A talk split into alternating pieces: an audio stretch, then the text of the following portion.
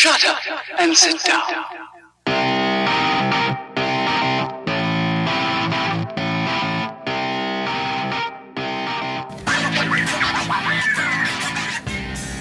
And here we are again. What's up, guys? Welcome back to the show. Uh, this is episode 49 of The Quiet Part Loud that you're tuning into. And as always, I'm your host. My name's Daryl. If this is your first time listening, welcome.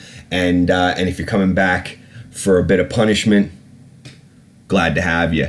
Um, guys, straight away, let me just start by saying thank you. The numbers are growing. Um, our numbers on the social page are growing, which is fantastic. Really building our domestic audience, which uh, which is really good. Um, last episode was uh, was extremely highly engaged with, so we like that. Um, it could have had something to do with the subject matter on the title, um, but nevertheless, uh, you guys are listening and we're appreciating it. So thank you for that. Um, as always, a little bit of housekeeping up front. Just a reminder: you can get us on iTunes, you can get us on SoundCloud, you can get us on TuneIn, you can get us on Stitcher. And if you want to follow any of our thoughts about what's going on in the world, um, or if you just want links, quick links to the episodes, then go ahead and follow us on Twitter and on Facebook. Just search "Quiet Part Loud" and it'll pop up there. You'll know it because the um, the profile picture will be a lonely cup of coffee steaming on a desk. Um, so check us out and subscribe, like us, rate, all that good stuff. It helps with our discoverability. And you know, when your main platform is iTunes and uh, and Apple's a one trillion dollar company, you got to fight for some of that space. You got to fight for some of that visibility. So anything you guys do in terms of rating us and you know showing your love and uh, and and giving us feedback on the episode, particularly on that platform, you know it always helps. But anywhere you want to do it uh, is always appreciated. And if you don't like what we're doing, tell us that we suck dick and that you want us off the air because we equally want to hear that shit too. So we're at it. We're in it. We're going. Plenty to talk about. Plenty to get into. And what I want to start with is just um, by saying it's still fucking hot as a bitch in London, and uh, and I'm sweating my ass off, but I love it, and I'd rather have it this way any day of the week than what we can expect coming up, which is going to be cold and rainy, and you know everybody's going to be bitching about that soon. You know, be like, I want the summer back. You know, so enjoy it because it seems like it depends what meteorology meteorologists you listen to and let's be honest none of them really know shit. They do what we do. They go out and look in the fucking sky in the morning and see what the deal is. Other than that they got a couple radars that are you know you're not going to bet the lottery on it right? So some are saying that it's it's over at the end of the week some are saying we got this until october. So let's just hold tight see what it is. Um, but aside from me giving you the fucking weather forecast which is definitely not what i showed up to do today let's get into some shit. First thing i want to do is i want to recap the ufc event which i shat all over in the last episode um, in terms of you know just being a fucking just being a dud. There was two fights i was you know, looking to break down on the card, and that was it. Now, I got some feedback on the card. I got some thoughts on the card, and I want to run them through you real quick just to get it out of the way, and then we can get into the meat of what we're here to talk about. And there's plenty of that shit too. So, I just want to say to Renato Morsano, Moisano, you're amazing. Fucking, I should have broke down the card. I should have broke down the fight with Cub Swanson, and I didn't. The performance was so impressive. He looked so good everywhere and uh, and he called out uh, Brian Ortega, um, who he lost to previously, I think. Um, but he wants that fight again, and I say let's give it to him. Let's get an interim belt going. Let's get something going, or get rid of the other belt and just give it up to this fight because I think him versus T City now would be uh, would be a much better fight than it was. But we haven't seen T City fight since he knocked out Frankie Edgar, in which you know he looked fucking amazing, um, and I think he's a real special type of fighter. Um, but nevertheless, um, Renato looked amazing um, and completely dismantled Cub. Uh, which was great. And it, it, was awesome. And, and, it goes towards something i was saying before right? Which is like we're in this period of changing of the guards uh, which seems to really be true. Uh, you see the young guys coming up. You see you know veterans getting knocked off. As happened in the co-main event which i don't agree with um, and we'll get into that now because uh, that was Henry Cejudo against uh, Mighty Mouse, right? Demetrious Johnson. Now this is Demetrious Johnson's 12th title defense, or th- yeah, I think 11 he broke the record. This was going to be 12, I believe, right? So he's basically run that division and been the only champ in that division since it got created. Um, he's been running that division for six years. Um, you know, he had a couple of previous losses way back in the day when he still had a fucking full time factory job and wasn't training um, with any seriousness or any intelligence, you know? So since he got serious on it, he's been absolutely untouchable and considered by many, if not all, to be the pound for pound uh, best fighter in the world and uh, and best of all time, right? Because he's just a complete mixed martial artist. Now, he fought Henry Cejudo two years ago and whooped his ass in about I don't know two and a half minutes, right? I think he lasted two minutes and 35 seconds in the first fight, and he was just dismantled by um, DJ's knees to the ribs and to the midsection and just fucked him up, basically. It was a complete mismatch, um, as most of DJ's fights are.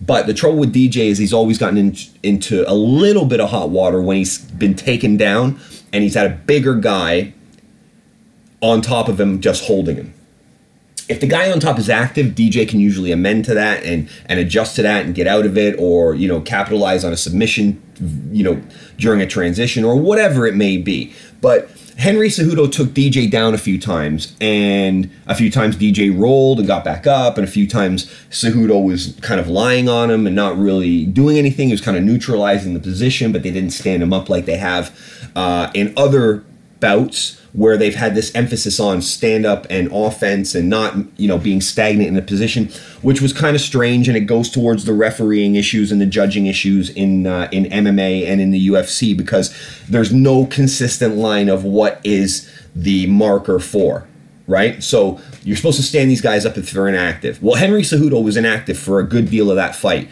while he was on top of DJ but they didn't stand him up. So where's the where's the line because in other fights, I've seen guys going for transitions and they've been stood up, or I've seen them throwing ground and pound from the top and they've still been stood up. Right now, which one's right and which one's wrong? And I say, well, if a guy's got a guy neutralized on the ground, well, it's the guy on the ground's job to get up. But if there is a if there is a thought process in place where we are keeping the action moving, then that fight should have stood up on, uh, been stood up and, and brought back to the feet. At which point, DJ was lighting him up leg kicks. I mean, he almost had him finished in the first round with the leg kicks because um, got so numbed out by DJ's kicks to the knee that um, he almost busted his ankle wide open. If you saw that, he was stumbling around in the first round and then had the opportunity to recover. Um, you know, but I wholeheartedly think that DJ won that, right? Because my thought process with title fights is this it is you have to beat the champ to take his belt away. You have to decisively beat him in order to remove the title from him, especially when we're talking about a legacy like DJ, who has just been, you know, clearly far and above everybody else. Now, on my breakdown in the last episode, I said this I said it depends on how much better Henry Cejudo has gotten since they last fought and if that's enough to bridge the gap, and how much DJ has improved, or whether or not Father Time has sort of caught up with DJ and made him a, a quarter of a step slower. Now, I think Father Time is catching up with DJ a little bit. I think it made him an eighth of a step slower in that fight, a little bit complacent because of how Cejudo approached the fight this time. Um, but nevertheless, I don't think he lost.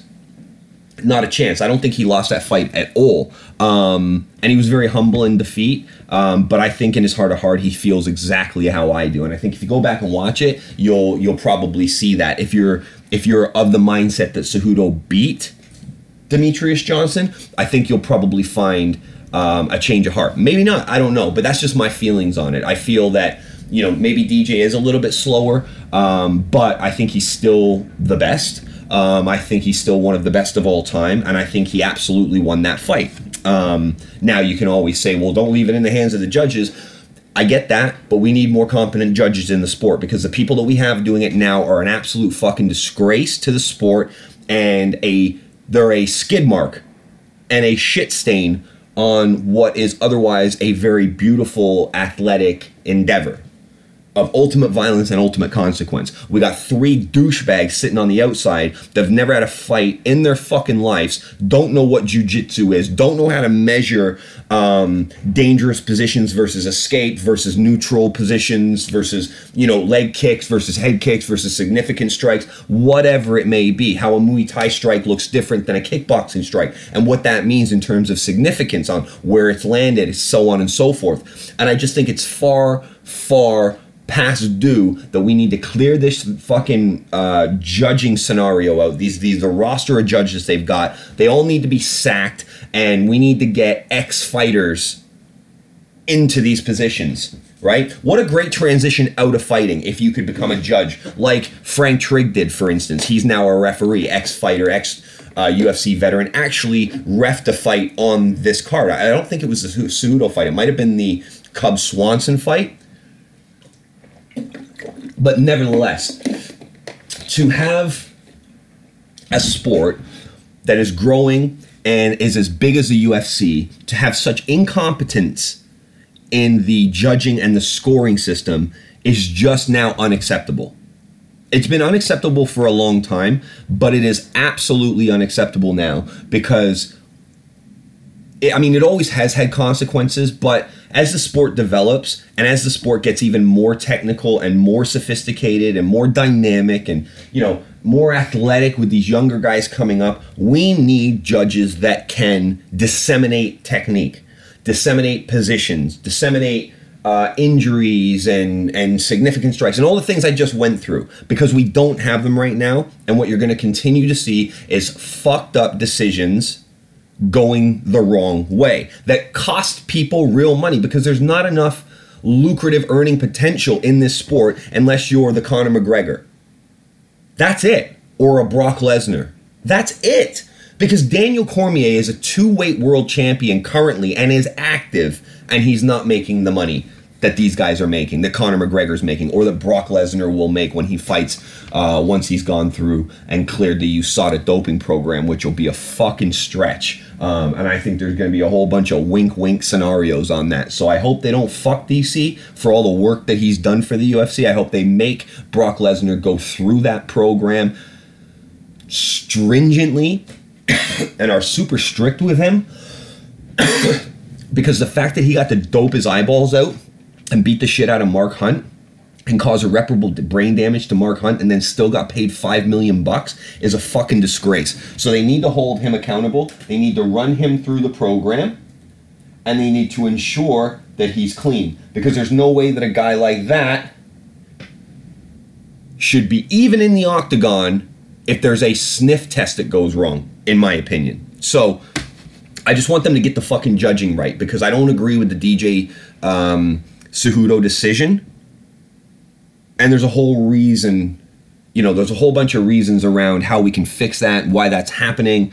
Um, so I just hope it's addressed sooner rather than later. And that's the same with the weight cut issue as well. They need to fucking sort that out and they need to just add more divisions. That's all there is to it. If you build it, they will come, right? Field of dreams type of shit. So build the 65 division, build the 75 division, build the fucking whatever it is. You know, build them in 10 pound increments all the way up to heavyweight. Just do it. Or go to light heavyweight and then do a heavyweight, you know?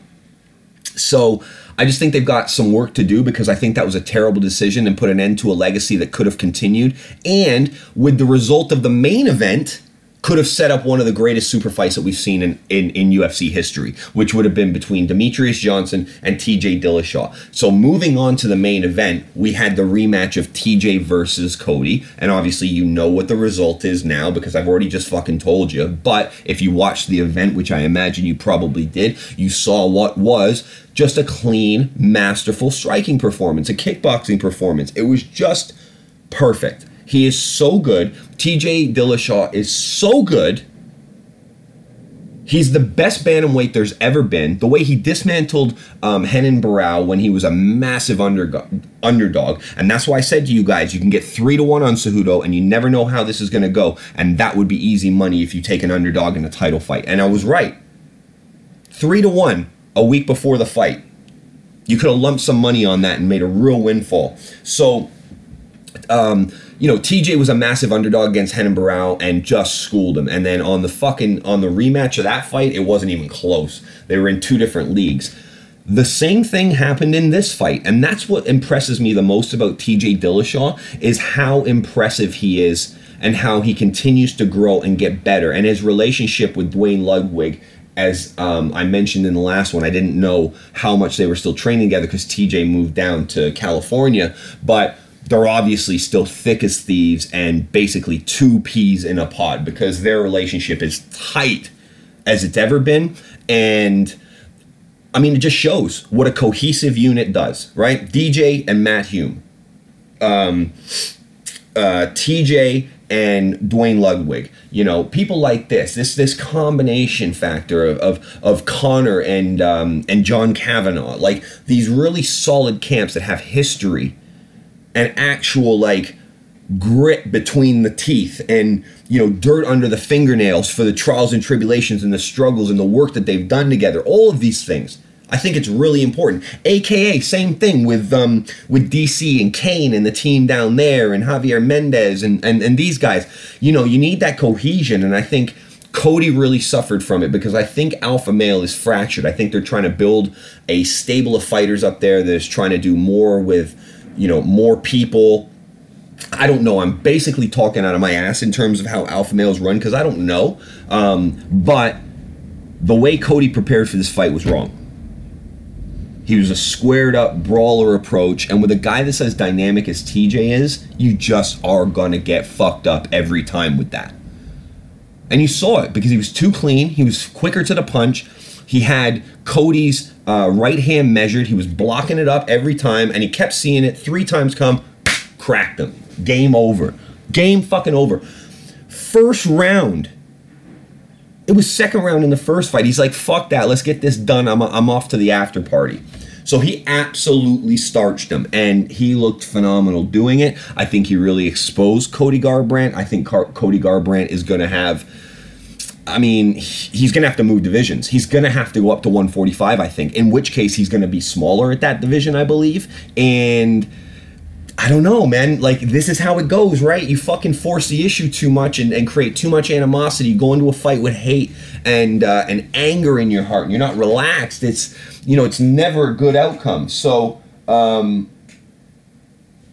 it's, uh, yeah, it's just tough because obviously Cody was doing some good things on the outside of the octagon, and you know he's uh, he's a pretty marketable guy. But fuck all that, man, because I'm in this game and I'm a fan of this sport for skill, for the evolution. And TJ Dillashaw exemplifies that. And I think when he's done, if he continues on this fucking just steamrolling path that he's on, I think he's going to go down as one of the best of all time, without a doubt. I mean, he's already in. He's in. He's already probably in the conversation for like top 10, 12, 15 ish, but he's moving up, moving up. The guys he's beat, the way he's beaten, like it's just it, he's undeniable. He's undeniable. What a savage he is, and he fucking loves it, and you can tell he fucking loves it. He loves fighting.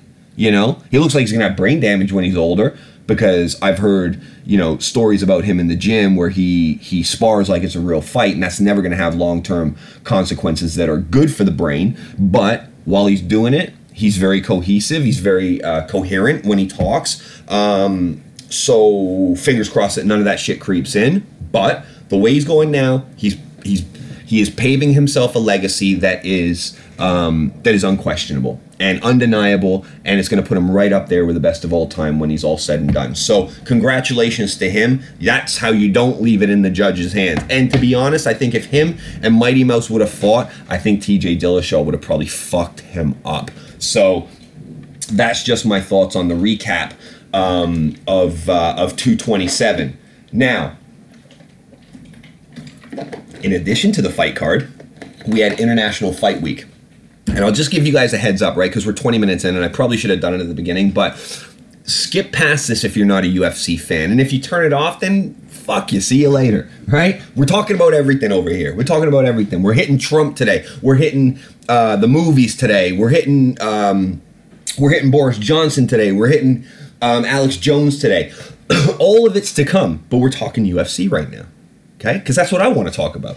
Right? So here we go. It was also International Fight Week, the week of the fight. So what you get on International Fight Week is a look forward to some of the fights that they're calling, uh, that they're that they're that they're making.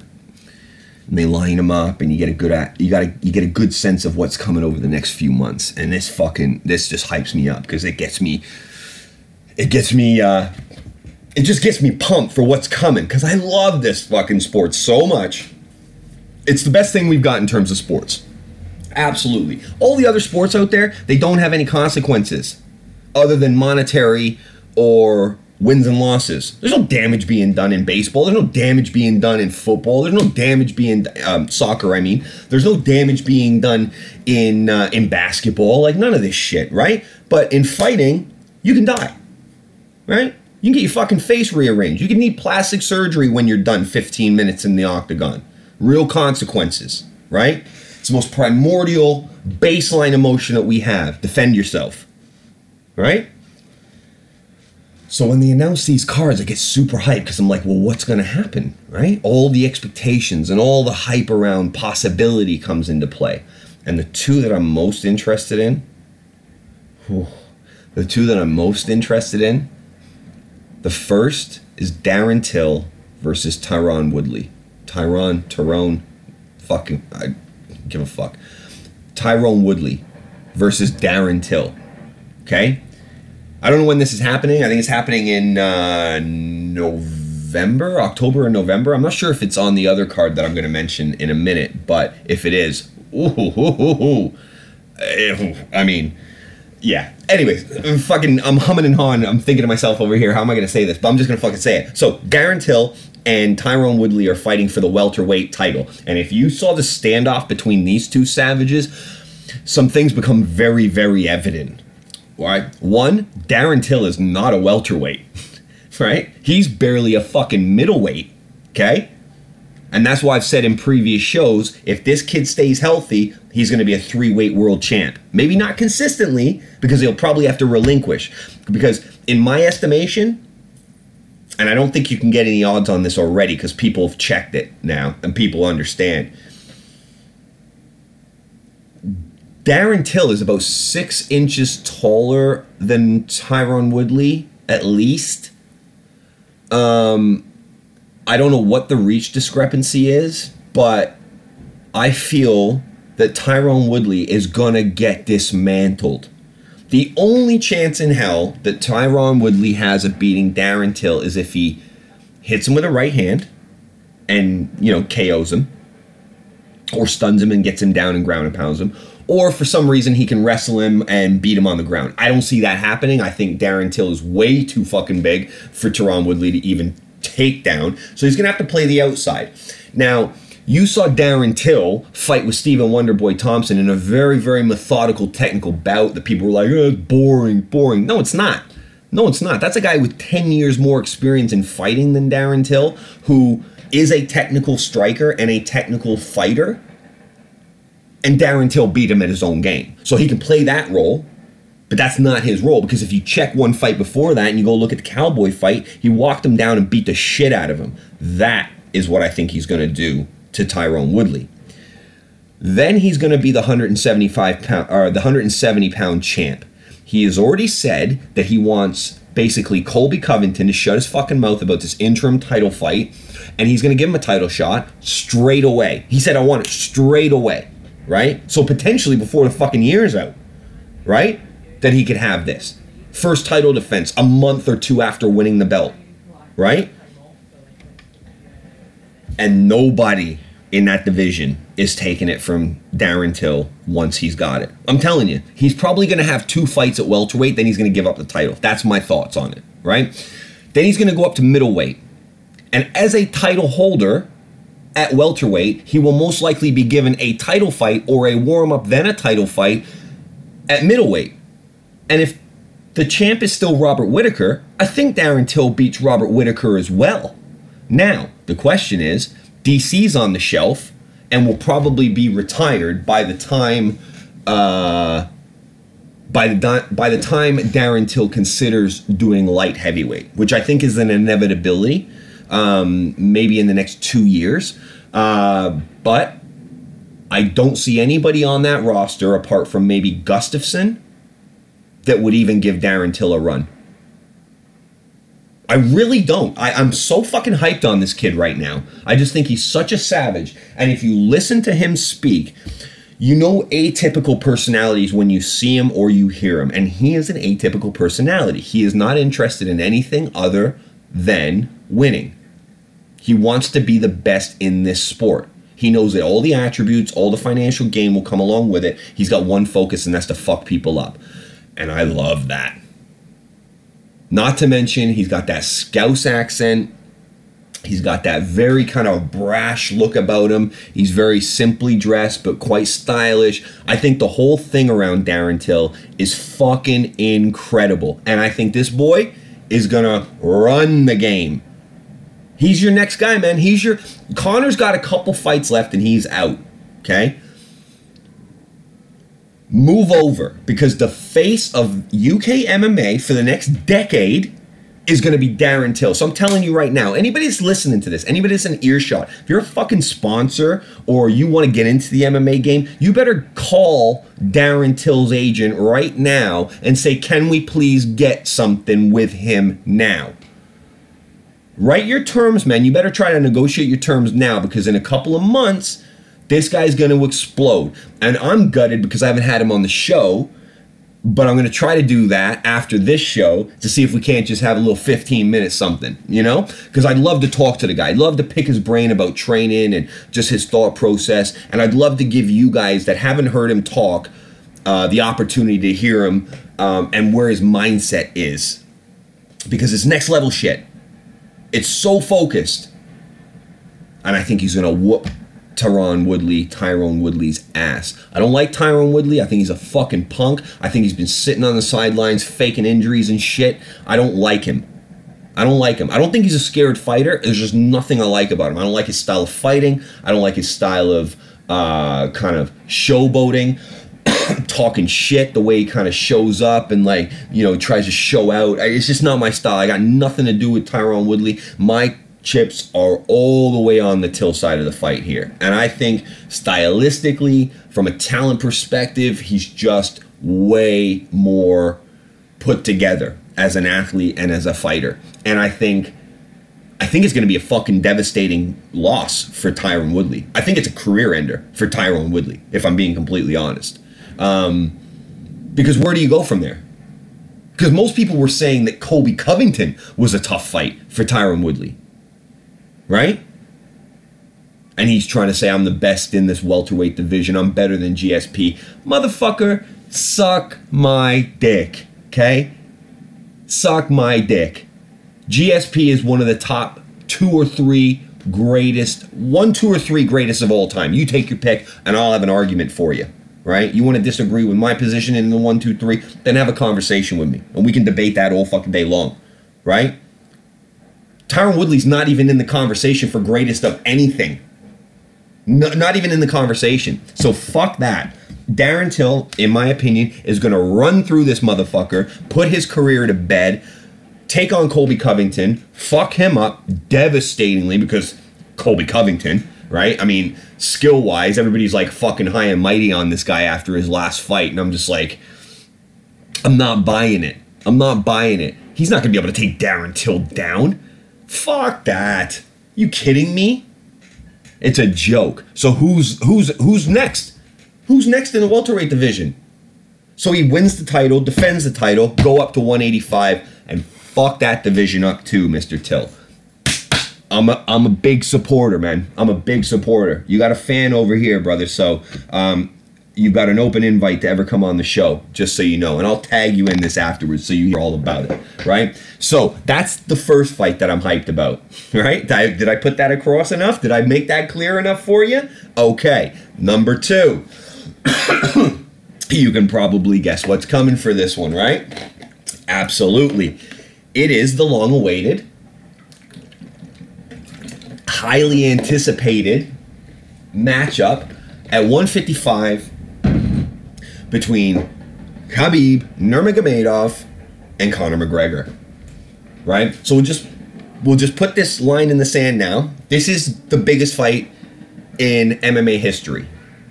From a consequences point of view, from a legacy point of view, but also from a numbers point of view. It's going to smash all the numbers that that Conor already holds anyways, but I think this is going to do 2.2 2.3 million pay-per-view buys. It's going to be huge. It's going to save the UFC's year in my opinion. Right? Now, we haven't had a square off yet. And holy fuck when we do, right? Russia versus Ireland? Fuck me. These are the two most savage people. One, there's footage of him wrestling a bear as a fucking nine year old. And the other one is basically a fucking gypsy that got rich from Ireland, right? Savage gypsy fighter struggle mentality that's ascended beyond the sport, become bigger than the sport. International superstar, have his own documentary, right? Number three or number two on the Forbes athlete richest list. Come on, baby. This motherfucker is an icon. Love him or hate him, he is an icon. And he's been out for two years. Of course, he's been out for two years. He can be out for two years. He made a hundred million off the Floyd fight. I'd be taking two years off too but he's not out of shape. Look at him. He's not out of shape. He's been training. He's been in the gym. He's staying ready. There may be a period of time there where he was like fucking off and just like in Ibiza, like drinking and partying. Of course. Of course. And of course, he went off the fucking rails throwing a dolly at a bus, but what a promo he cut. And didn't I tell you? He cut a fucking promo. When it happened, I said on this show, he cut a promo there. If he wanted to get on that bus, you don't think he could have got on that bus? You think Khabib wanted to get off that bus? He couldn't have gotten off that bus? These are the craziest, most savage motherfuckers in the entire world. These are fighters. If they want to get 10 of their boys to come in a bus, guess what? If they want to get on that bus, they're getting on that bus. And the other way around, if you got 10 Russian savages on that bus, not to mention all the other fighters that were on that bus, if they wanted to get off that bus, there's no fucking security or camera guys stopping them from getting off that bus. They cut a promo. They cut a promo. Now, is it real or fake? I don't fucking know. I assume it's probably a real beef between Artem Lobov and, and Khabib that then, then kind of, you know, uh, flooded over into um, into Conor's ear and he had to retaliate and wanted to retaliate because he knew what was coming and knew how to stir things up. You think this guy's not a master marketer? Look at what he's done in six years. In six years, he's gone from collecting a welfare check to being the second or third highest paid athlete in the world. That's not an accident, guys. That's not a person doing it by mistake, guys. That's, I know what I'm doing. I'm going to maximize my potential. I'm going to take every opportunity I can I'm going to make as much money. I'm going to fucking bounce. And that's what he's going to do. So you've got two more fights for Conor, in my opinion. One is the one we're talking about now with Khabib. And I haven't picked a winner in this fight yet um, that I've that I've highlighted here. But if he does win, then George St. Pierre has already expressed an interest in fighting the winner. Right? Because that's all he wants. He wants to do things that interest him, GSP, right? Things that are going to help build on the legacy he already has. And if you've got a guy who's 25 and 0 in Khabib, who then beats Conor mercilessly for five rounds, then that's a fight that GSP wants because he is A, got a chance to get the title in a division that he didn't have it in 155 right? So it would hold it would, it would make him the first three weight world champion. So that's important for gsp's legacy. But if he if conor beats khabib and starches him well then it's then the Khabib and the Conor fight becomes the second biggest fight in UFC history because the GSP and Conor fight will fucking it'll tear the world in half. It'll move mountains and shit. It's that big, right? It's enormous if that happens. And GSP considered, you know, one of, if not the greatest of all time, versus a guy who's trying to be considered, you know, champ, champ, double, um, double 55 pound holder champ, uh, two time 55 champ. Um, you know, he's trying to do all this, beat the unbeatable, beat the savage Russian, right? He's the biggest star in the fucking world if he beats Khabib it's it's a different stratosphere that Conor McGregor exists in if he beats Khabib. Are you fucking kidding me? If he beats Khabib, Khabib hasn't even lost a round. He's ragdolled everybody. We've seen him fucked up once, and that was when Michael Johnson cracked him. But in the Al Iaquinta fight, he showed how bad his stand-up was, and that's a real problem for me because I think that missile that Conor's got in four ounce gloves that comes from his left hand starches and sleeps anybody, including Khabib. So if if Conor's training smart and correct and you know doing all those other things that he needs to do in terms of worrying about the takedown and the forward momentum, if he comes in like he usually does, chin up, goddamn is that a bullseye for that missile. And I think we're going all the way to the bank, cashing all the fucking checks to the bank, because then you set up Conor's last fight and GSP's last fight, in my opinion, which is the culmination of both of their careers, the biggest fight in UFC history, and the peak of which this sport will get to for many, many years. I think Conor's going to win this fight. Now, I am perhaps the most biased Conor fan, but I'm looking at it pragmatically. And I just think that Khabib is a berserker, right? He comes forward, he hits, he grabs a hold, he takes you down, he smashes you until you can't take it anymore. If Conor can stay on his bike, stick and move, be agile, avoid the grap, uh, the grappling, avoid the takedown, he's got a real chance. He's got a real chance. If Khabib takes him down, there's a good chance that Conor McGregor could be disfigured permanently. And Khabib's already said that that's what he wants to do. So that's terrifying.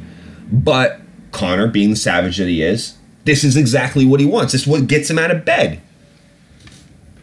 It's not a rematch with Dustin Poirier. It's let me fight the Russian that fights bears. Let me fight the Russian that starched every single opponent he's ever had. Let me fight the Russian that's never lost a round because that's what I do. I fight anybody. I fight the guys that people don't want to fight. I'll move up in weight class. I'll move down in weight class. I'll go boxing. It doesn't matter. And that's why people love Conor. And I just think with some of the attributes that Conor has, if he can avoid the obvious attributes we know Khabib will come with, then he's got a real chance. And if he connects with that fucking lightning bolt, good night. Good night, Mother Russia. We're going to the bank and we cash in checks. And then we set up the GSP fight. Whew, my dick is already hard for that.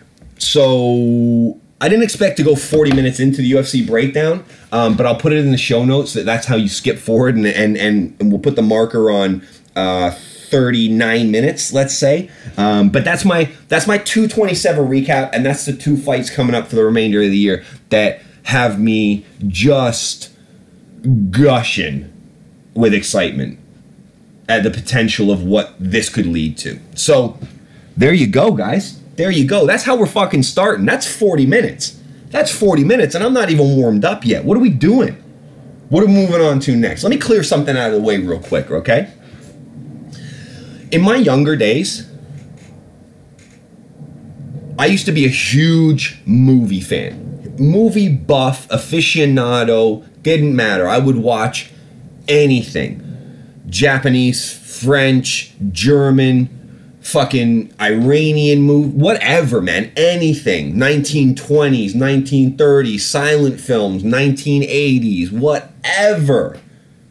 Anime films, animated films, dramas, comedy did not fucking matter. I'd watch everything.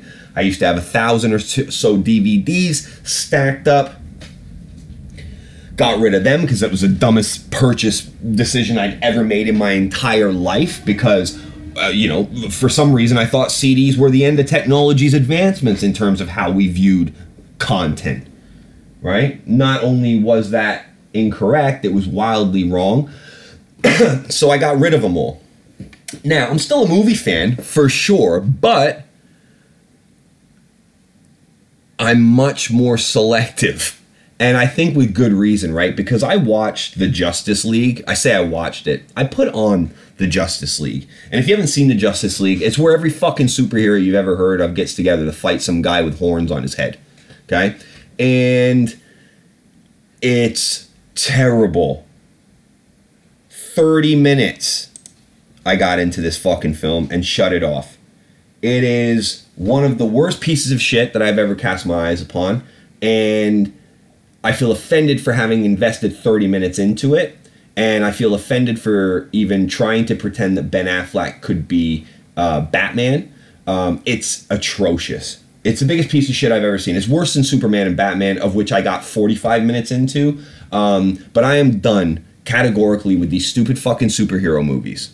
They are a waste of time. They were overproduced. They were, I mean, the start of this fucking thing was the guy Cavill who plays Superman, and you can tell they've CGI'd his mustache out. It's the most dumb shit I've ever seen in my life. So I'm done with these fucking superhero movies because they're a waste of two hours every time you switch one on.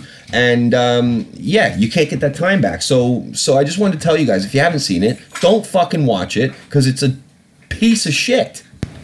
And I mean, speaking of massive pieces of shit, can we just move on to a second uh, for a second to uh, the recent banning of Alex Jones and InfoWars content from Facebook and from YouTube and from wherever else decided to jump on this uh, freedom of speech restriction train. Um, I don't. So, I've spoken about some things in this kind of realm before. And the problem is is that companies like YouTube and companies like Facebook and Twitter and whatever Snapchat and any other social communities they seem to be growing more and more comfortable with be, becoming the arbiters of free speech, what's allowed, what's what should be present in the public discourse. And I think, as I said before, freedom of speech goes all the way across the spectrum, right? Where it doesn't go, in my opinion, and I think in a lot of people's opinions, is when it incites hate, uh, when it incites violence through hate towards other people. So if you are directly calling for an attack on a certain type of person, you know, um, or if your words are going to directly impact, uh, you know, violence against other people, then I think we have to look at marginalizing the outlets in which that speech can be delivered.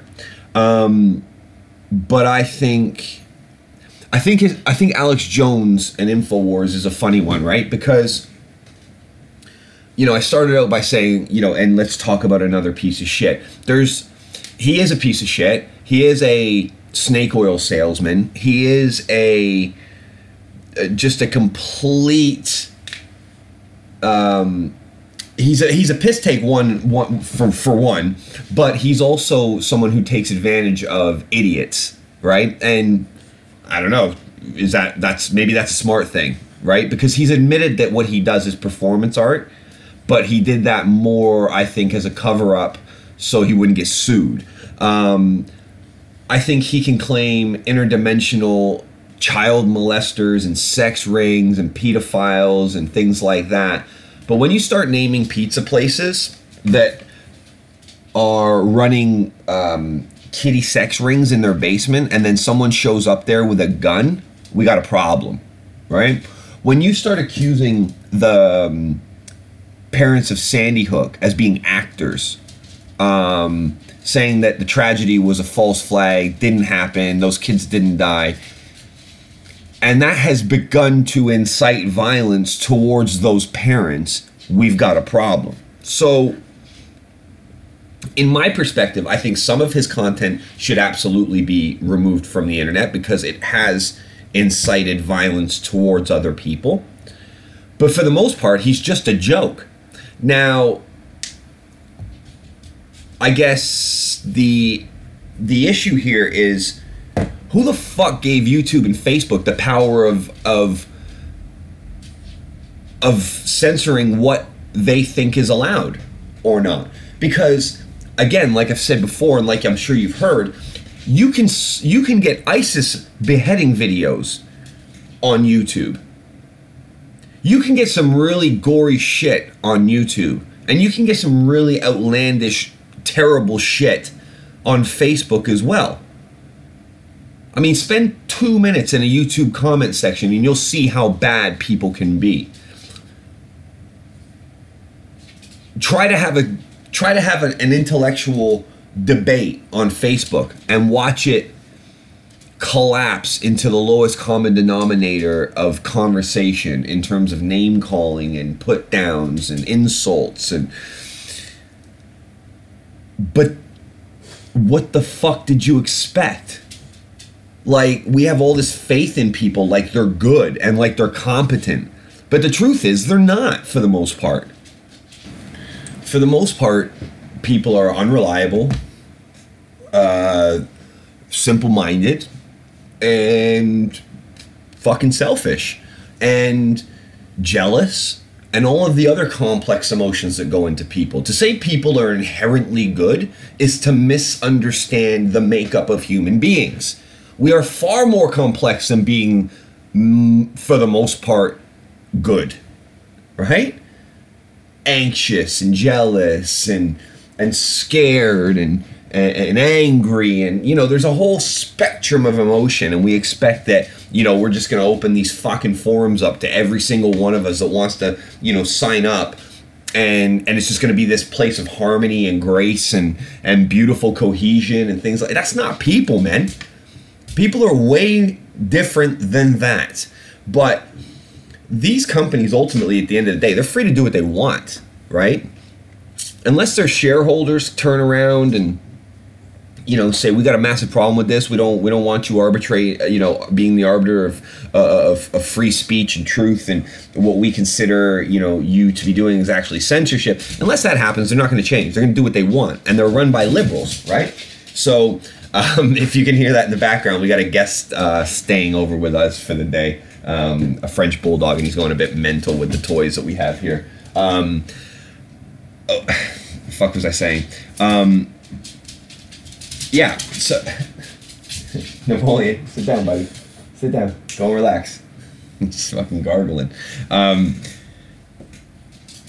my, my personal opinion about free speech, I've stated before and and it's generally this taking into account the implications that i mentioned right does it incite violence against specific group or people um, does it cause bodily harm to a specific group of people etc etc other than that I think it should be there. I think it should be allowed to be said, it should be allowed to be printed, it should be allowed to be distributed, and it should be allowed to be consumed by whoever wants to consume it. And the reason being is that when you shut these sorts of things off or when you censor them, what you do is you send them back into a not a state of dormant uh, dormancy, but more um, they're kind of they're kind of dormant, they're kind of hibernating, but not really. They only appear that way to you because you don't see them any right anymore, right? So it's like out of sight, out of mind. We don't have to worry about that anymore. But that's precisely the opposite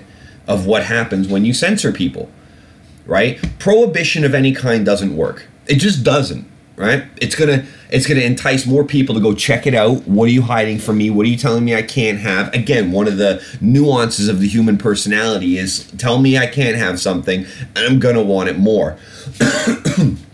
and that's just the way we are.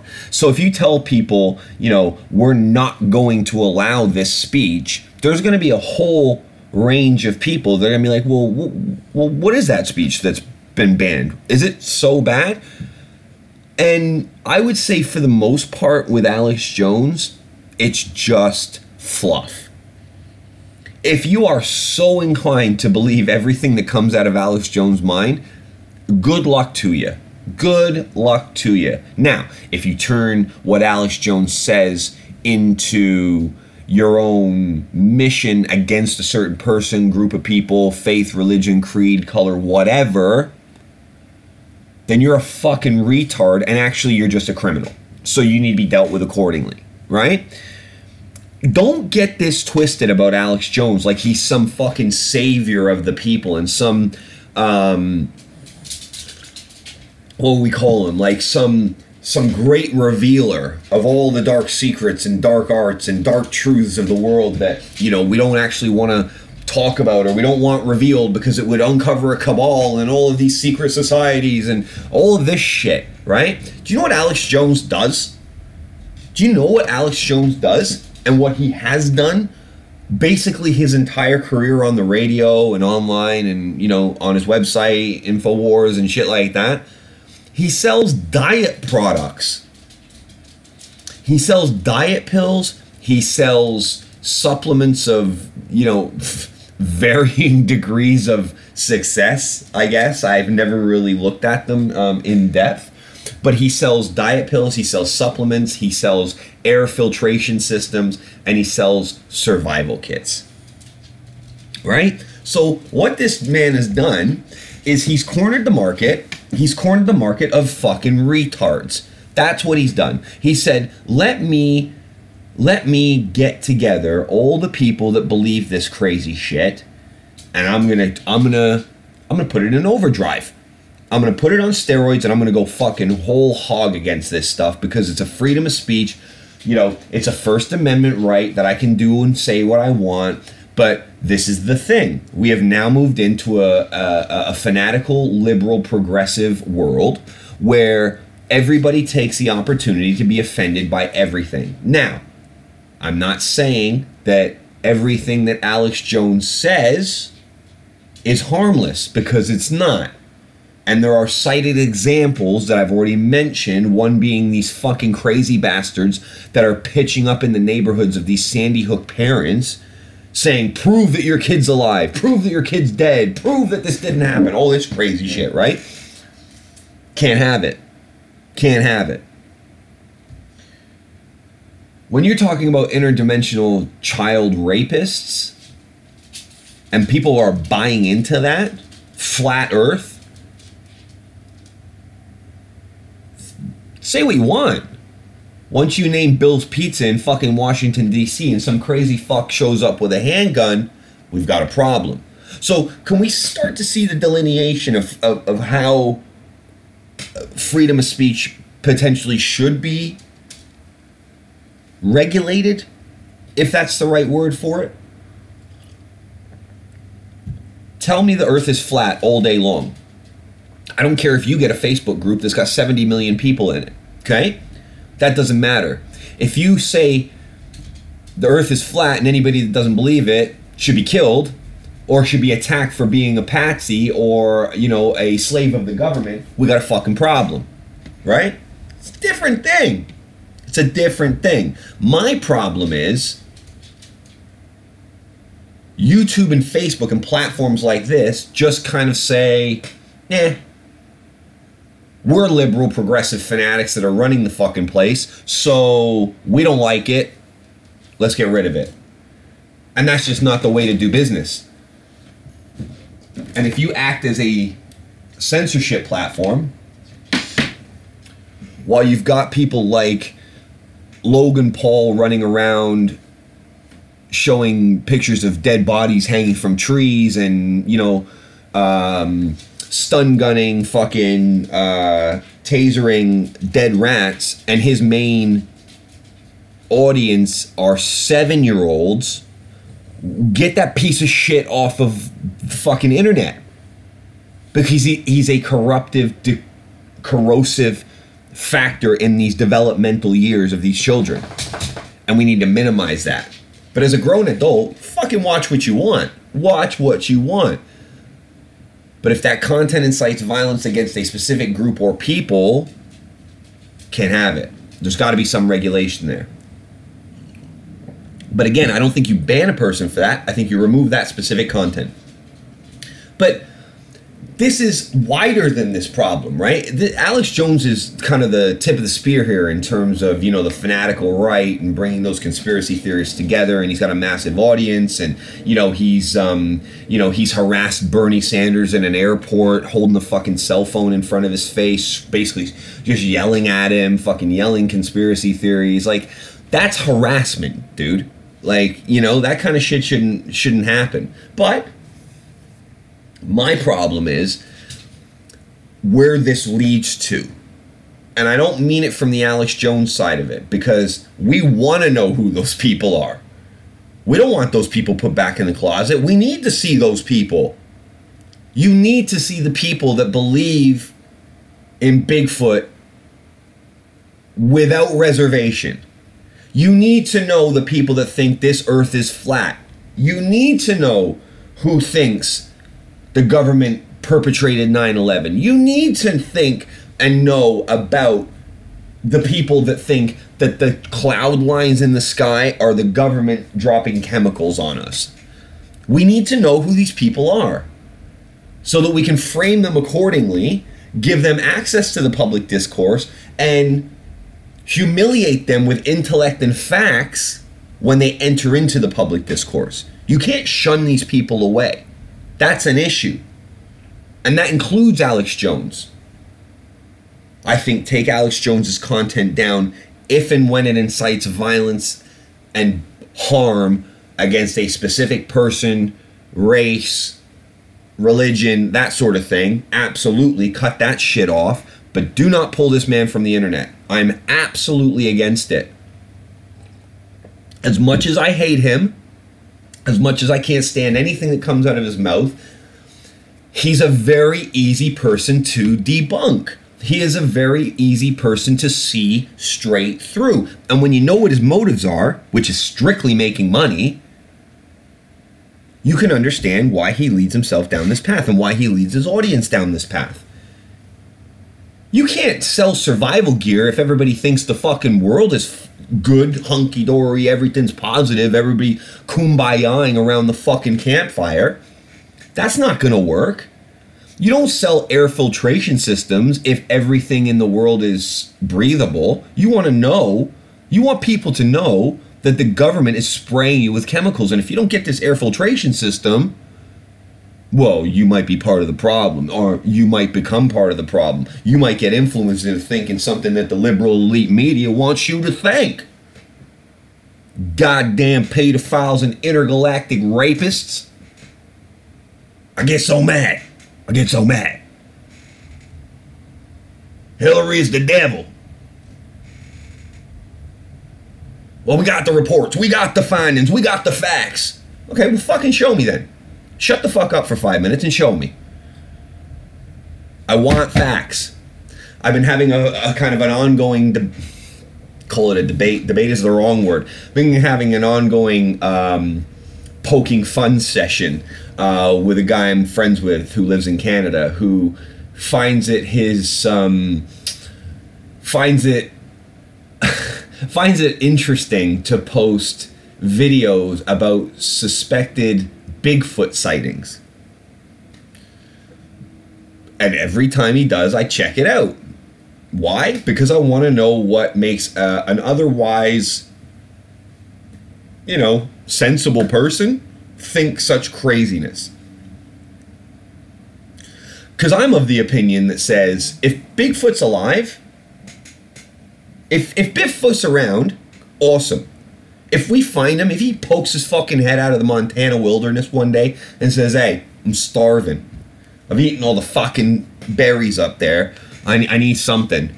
Somebody throw me a banana or a fucking peach or something." If he wanders out into the street, or some hunters or some hikers or whatever stumble across him, capture documented footage of him, um, you know, we get some hair samples that are categorically not of any species or uh, you know a- any any traceable genetics back to species we know if you can give me something concrete i'll turn around and say fucking amazing look at this huge eight foot monkey that absolutely has been hanging around in the forests of the world and we just haven't known about it. I would say fucking ace. That's so cool. That is so cool that we got Bigfoot running around. That would be fucking amazing. Let's see if we can sedate him, take a blood sample, take a hair sample, get that DNA, and let's see if we can assess, you know, the lineage and the uh, and the evolutionary path that the um, that the uh, that the Bigfoot took, and then let him back out into the forest and go fuck whatever camels or deers or whatever part of the world he's in. Get going, right? But what you always hear with people who supposedly believe in Bigfoot is it's always used in the singular. Right? It's generally always used in the singular. Like there's one big fucking monkey that's being sighted all around the world and all around these different places over all these decades and shit like that. For one, you need a guy and a girl because they gotta fuck, right? Because let's put the lifespan of this animal at 120 years. The first bullshit video that was released way back in the day, where it looked like um, the Undertaker was lumbering across the beach in the fucking monkey suit, that thing was already full grown, right? So, what's he, 90 now? 100 now? 120? Has he fucked? Has there has anybody ever seen a baby Bigfoot? Has anybody looked for a baby Bigfoot? Surely they'd be crying if they were hungry. You know, it's it, it, it's just really funny to me that we we discover every year we're discovering new creatures six miles deep in the ocean or whatever, right? Two miles deep into the ocean, there's a fucking crab, an albino crab that's never been found before. And it's like, oh, this thing's amazing. We found this thing. It's amazing. And you're like, fucking brilliant. That's amazing. We got a new species, right? How many big fucking primates primates have we found over the last 50 years that we didn't know about before? Almost none, maybe? But we have this fascination with it, right? And this guy just, he gets so mad. He gets so mad and so offended when you say, listen, dude, I don't get why you're spending so much time on this. Like, I don't know why you put an ounce of thought into this. Oh, I don't spend any time thinking about it. Well, you do because you post videos about it all the fucking time. And you get all kinds of feelings when anybody says anything other than absolutely agrees with you that the possibility of Bigfoot, um, uh, the possibility that Bigfoot exists is real. And I'm just like, well, I always, hey, careful. I always reserve the possibility that Bigfoot's real, aliens are real, Loch Ness monster's real, uh, ghosts are real, people are psychics, you know, all these things. Now, of all of the above, I think the alien one is the most probable just because even trying to wrap your head around the size of the universe and our you know billions of galaxies is just unfathomable. Our brains aren't made to comprehend such size and such scale you know so all we can say is kind of like well if we're here and it's as big as i kind of as big as my brain can comprehend it is then maybe there is something around. But you're talking about a fucking eight foot nine foot monkey the diet alone on one of these things, let alone a family of them. Like they could just stay hidden. Like the thousands of idiots that dedicate their lives to finding these things and the absolute lack of proof, right? It's like uh, crop circles and shit. Just because you don't know how it's done doesn't mean it's aliens, right? Just because there's a big print in the jungle somewhere or in the mountain somewhere doesn't mean it's Bigfoot. Just because they may not know what a hair sample is straight away doesn't mean it's defaulting to, well, that's Bigfoot. There's zero evidence for Bigfoot. Zero evidence, right? Like there's zero evidence for, I don't know, God. It takes faith, right? And if you have faith in something, then your critical thinking ability is diminished because you're not putting all the variables together in terms of critically thinking about why this could and why this could not be a potential thing. Again, I don't fucking know if there's a God, but I'm not going to be the one that comes out and says, yes, there is. Yes, there is. Absolutely. Not only that, but he knows what you're thinking. He knows what you feel. He's with you every fucking time. He's omnipresent. And you better do all of these things or you're going to piss him off. And that's not good because then there's consequences to that, right? I'm not that guy. The burden of proof is not on me. If you believe in something, the burden of proof is on you to show me that. And if you don't provide me with adequate adequate proof, evidence, facts, information that categorically puts it to rest, then what other choice do I have than to doubt you and to be skeptical about it? That's called critical thinking. That's called critical thinking. And if you don't have that, you'll believe anything right? That's kind of where I am on this. And that's kind of where I am on the Alex Jones thing as well. If you don't know categorically that Sandy Hook wasn't faked, you're a fucking asshole. If you think that those were kid actors that are somewhere else in the world right now and didn't get massacred by a psychopath with a gun, you are a fucking piece of shit and you will probably be in Alex Jones's fan club. And if you are, okay, cool. I don't want to talk to you. I don't want anything to do with you. We've got nothing to talk about. If one of the if one of the facts that you hold true in this world is that that massacre at that primary school of those little children as young as 3 years old was fake, we got nothing to talk about you can fucking suck my balls. You can get out of my face, take a fucking hike. I'm not interested in it in, in hearing anything else you have to say. Okay? You discredit yourself entirely by making claims like that. It didn't take that for me to say Alex Jones is a complete fucking nutbag and he's clearly just making money off of these idiots who probably think in some capacity the same things he does. I don't think for a minute Alex Jones believes all the shit he says. Not for a minute. He's playing a fucking game. He makes a shit ton of money selling you products off the back of the bile that he spews out of his mouth. Right? That's it. Go check his website out and go click on the store. He's a snake oil salesman. That's it.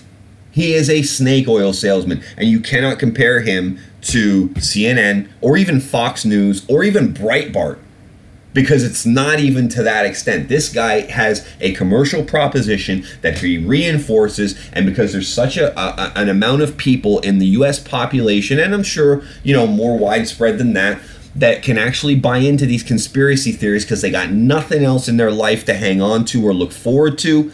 He's got them on the hook and they got to have the supplements he's selling because what if they're poisoning the water? Well, these you know these are these are these are supplements that are going to help you. Well, what if they are chemtrails coming out of the planes that are looking to change your mood and behavior? Well, you need those air filtration systems. And what if the government is planning on taking your guns away? And what if they are planning a purge and an enslavement camp uh, for anybody that's not a you know a white Aryan American? Well, you better have a fucking survival kit, or the opposite. What if the Mexicans ri- rise up? What if the immigrants rise up? Well, you need a survival kit to protect yourself against the insurgents. Do you see what I'm saying here? Do you see where this is? This is so easy to break down and disseminate, it's not even funny. But the point of this whole entire thing is nothing gives Facebook or YouTube or any other social media tech company platform the right to control or influence free speech. You don't bury these troubles, you fucking shine a light on them. And you expose them for the monotony of their messaging, the simplicity of their thought process, and the absolute fallibility in their arguments. That's how you beat this stuff. You beat this stuff with truth, fact, nuance, context. You don't you don't beat this by pushing it in the closet.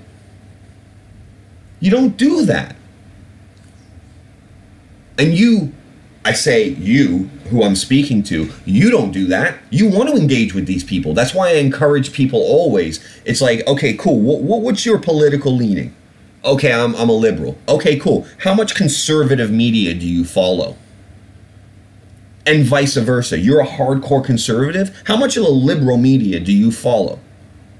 Because if the answer is none or almost none, you're not doing yourself any any favors. We got to do we got to do cross spectrum coverage and have cross spectrum opinions. It's just without it we're lost. Without it we're lost and without it we put our faith in these tech companies who are only about profit anyways and profit is about in the advertising world, profit is about confirmation bias. I want to show you an advert that I know you're going to like, right? If I've been searching for holidays in uh, Paris, why the fuck would I want to see a, an African safari? No, you don't do that. You show me tours around the Eiffel Tower. You show me tours around the Champs-Élysées. You you sh- you know boat tours down the down the Seine, right? That's what you show me if I'm shopping for basketball shoes, you don't show me sandals. This is advertising. It's confirmation bias. That's all advertising is. We want to show you contextually relevant ads. We want to show you contextually relevant content. Why? Because you're more likely to buy it. That's it. That's all Facebook is. That's all YouTube is. And both of them are terrible at it, by the way, and they're the best at it in the market, but they're both terrible. Right? So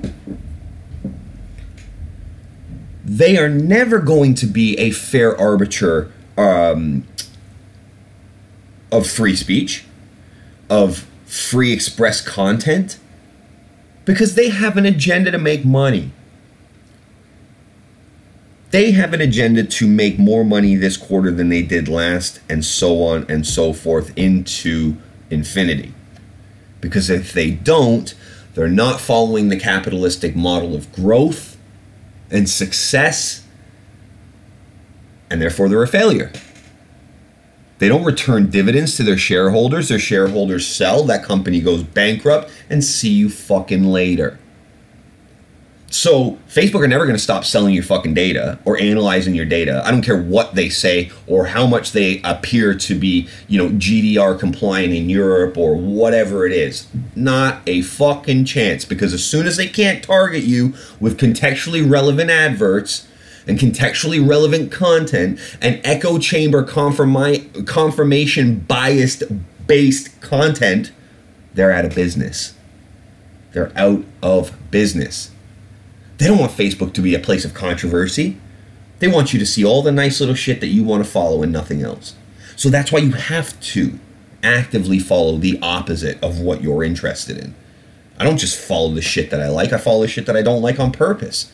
So I know what the fuck the other side is talking about, and I can converse with somebody on equal footing or advanced footing across any spectrum of discussion. And I'm not saying I'm the world's fucking best negotiator or the best um, debater or anything like that, but I cover my fucking bases and I make sure I check out both sides of the story. Because then I can develop an opinion that's my own and not be relying on somebody else's monologue or thought process or whatever it is to inform my opinions on their own. You should form your opinions, and the only way you can do that is by understanding both sides of the argument. You should be able to argue your point and the opposite of your point just as well. Right? So I could be like, oh, okay, cool. Um, are you in favor of the death penalty? And if you are in favor of the death penalty, you should be able to argue that point as much as you should be able to argue why you would be against it. If you don't, and if you can't, you don't understand the subject you're talking about. It's as simple as that, in my opinion. So I got a problem with these tech companies thinking that they are the ones that dictate what and what is not free speech and appropriate content distribution. I mean, for fuck's sakes, I post fitness videos with music in the background of my gym and they cut me for copyright infringement. How fucking sophisticated do you think that these programmers are? That these mechanisms and these APIs and these algorithms that they run to pull this content in, how good do you think that is? You think there's a human doing that? There is not. There is not. Maybe if you raise an appeal, good luck doing that on Facebook for some copyright infringement based content that you are banned for. Good luck. You don't have an appeal process. It is, this is our decision. Five day ban. Can't post anything. Fuck you, Facebook. How about that? YouTube. Do you confirm that everything in this video is wholly owned and, and uh, licensed by you? Yep oh, you, well, you didn't have this license. No, because it was a fucking soundtrack playing on the radio in my gym, you stupid motherfuckers. And you're going to tell me what is free speech and what is not? Fuck off. Fuck off. We got to be real careful where we let these tech companies go, man. I'm telling you. Because it's, it's the whole thing, right? You call everybody a Nazi and you don't recognize the Nazi coming down the road, right? You ban free speech and you don't know what you've lost until it's actually gone. And once these things are gone, you don't get them back. So, wake the fuck up, please. And anybody that's on this level with me, fucking welcome to the party. And if you're not, just go back, rewind a little bit, listen to what I've been saying, and maybe check it out. Maybe go subscribe to Fox News if you're a uh, CNN watcher. Go follow Al Jazeera if all you do is follow British or American based companies. Right? Have you watched RT? Have you watched uh, China Today? Have you watched any of these other news outlets? Do you read Reuters? Do you read the Associated Press? Are you really involved in the public discourse in any shape or form? Or are you just saying, nah, I like them, I'm going to follow them because they think what I think? If you're that person, fuck off. You don't belong here. Fuck you. I'm telling you now, fuck off. You don't belong here. This is an audience and a platform for discourse on both sides. Comprehensive discourse. Do I have my own biases? Of course, we all do but I'll put them aside when I'm having a debate with somebody to just focus on the facts. You have to. You have to. But I am not a fan of Facebook and YouTube censoring content. Unless, like I said, caveated with those points before. That's all I'm going to say about that. I was going to read a little statement that Alex Jones um, actually put out about this whole thing. But the statement effectively just says this is an attack on us. Go buy my products. He's using even this as a way to shift merch. Okay? Just be careful who we let have this amount of power over what we can and what we can say right? It's like the attack on comedy. You know, you can't do it. Comedy is the last bastion of free speech. We lose that, we are truly fucked. Right? If we didn't have free speech, maybe we'd have, we would have blocked Donald Trump on Twitter. Then what kind of gems would we be missing? You know? Because we're going to stay on the piece of shit train here and we're going to talk about that orange face fuck. Okay? So he's been in jail. In jail. Fuck me. How about that for a Freudian slip? He's been president for two years now, right? Near enough, right? Year, just over a year and a half. In January, right? It'll be two years. I know. I know. I can't believe it's been that fucking short a period of time either. It seems like we've had this cunt in power for half a decade already. And I say we because America and the American political influence and trade and you know all of that that affects us all. So I say we as a global we, not America we, right? Because obviously I'm not American. Um, obviously, I don't live in America, but if you don't think that I can have input into this subject, you better find another podcast to listen to because you're in the wrong fucking place. Um, my problem with this guy is this he's a piece of shit to the bone, right? I mean, look back at any of the testimony, at any of the accounts of business people that interact with him uh, in New York through the 80s when he was building up this real estate um, empire, uh, for lack of a better word, branding exercise, more accurate, probably.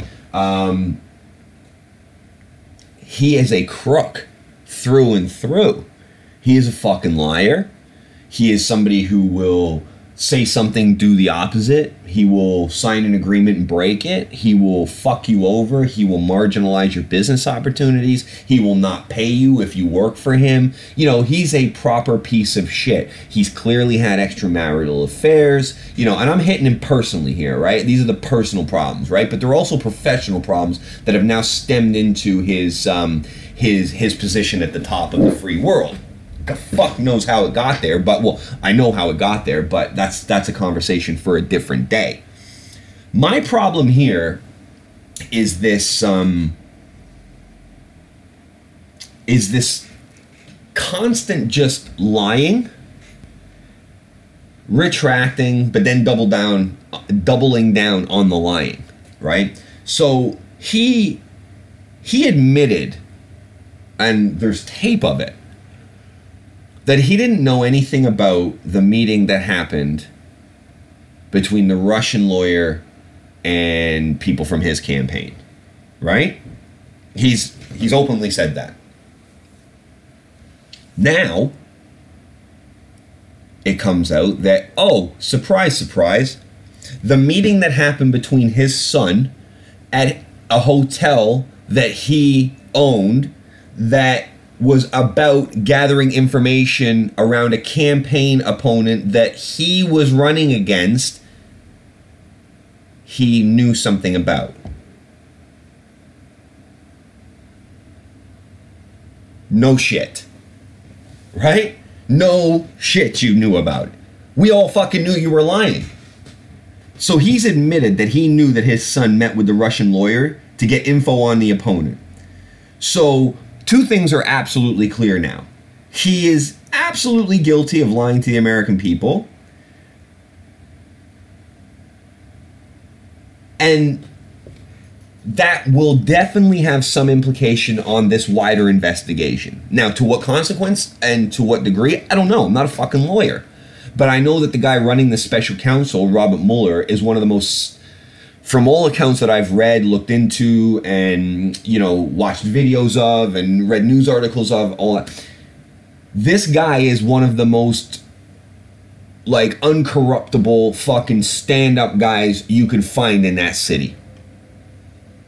That's why he was voted, right? They had to have a special vote when because so so basically this guy was a George W. Bush guy, right? But he's such a fucking stand up guy, Obama was like, I want to keep you around. And they had to have a special vote to do that. The vote was with 100 people. Do you know what the number was? It was 100 to none. Everybody was like, absolutely. Fucking bang on. This guy's a stand up guy, integrity out the ass. Like, come on. There's no question. Why are you even asking the question, right? It's kind of like a formality.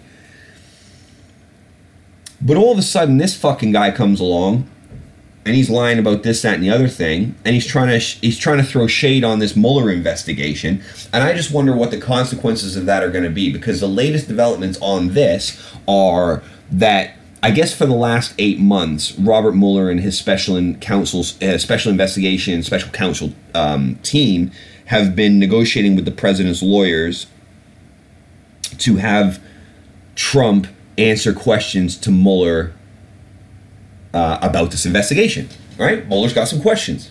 He has told him he's not investigating him, which I've stated on this podcast numerous times. This investigation about is about Russia's involvement and who, if anybody, associated with Donald Trump's campaign could have helped facilitate that.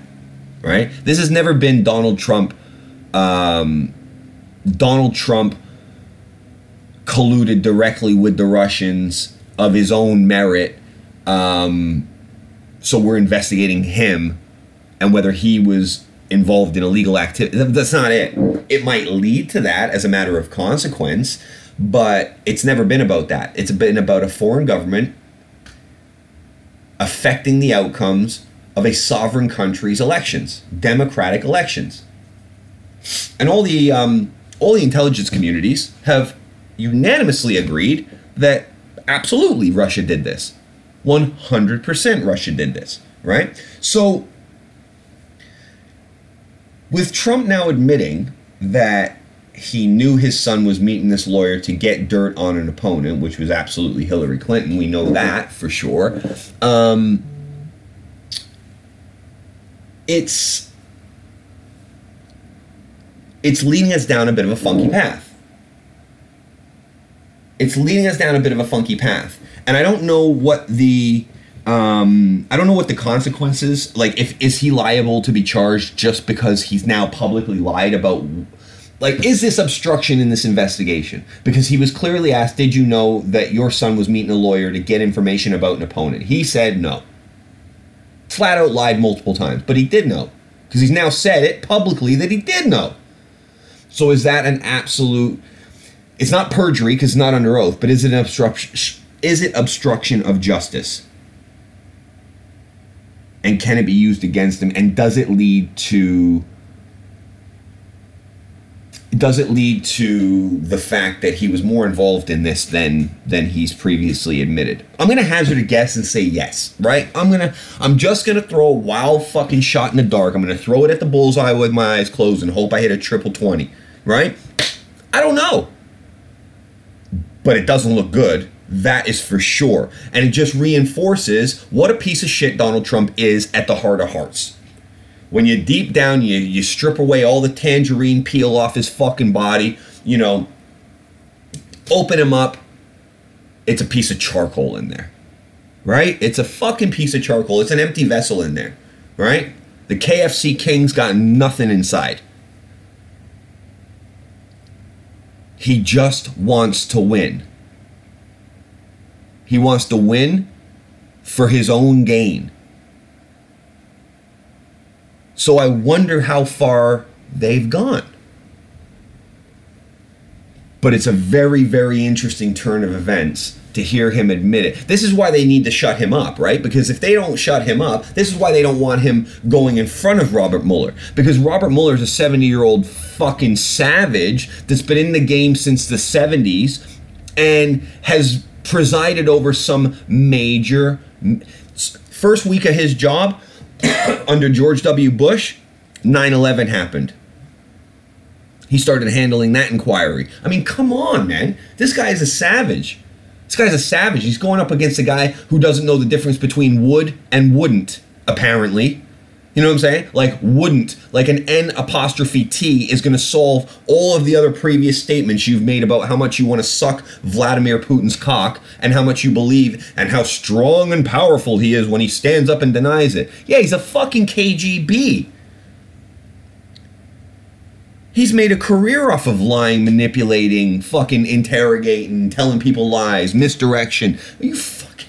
I mean it's really a joke, right? It's really a joke. If you look at it pragmatically, it's such a joke.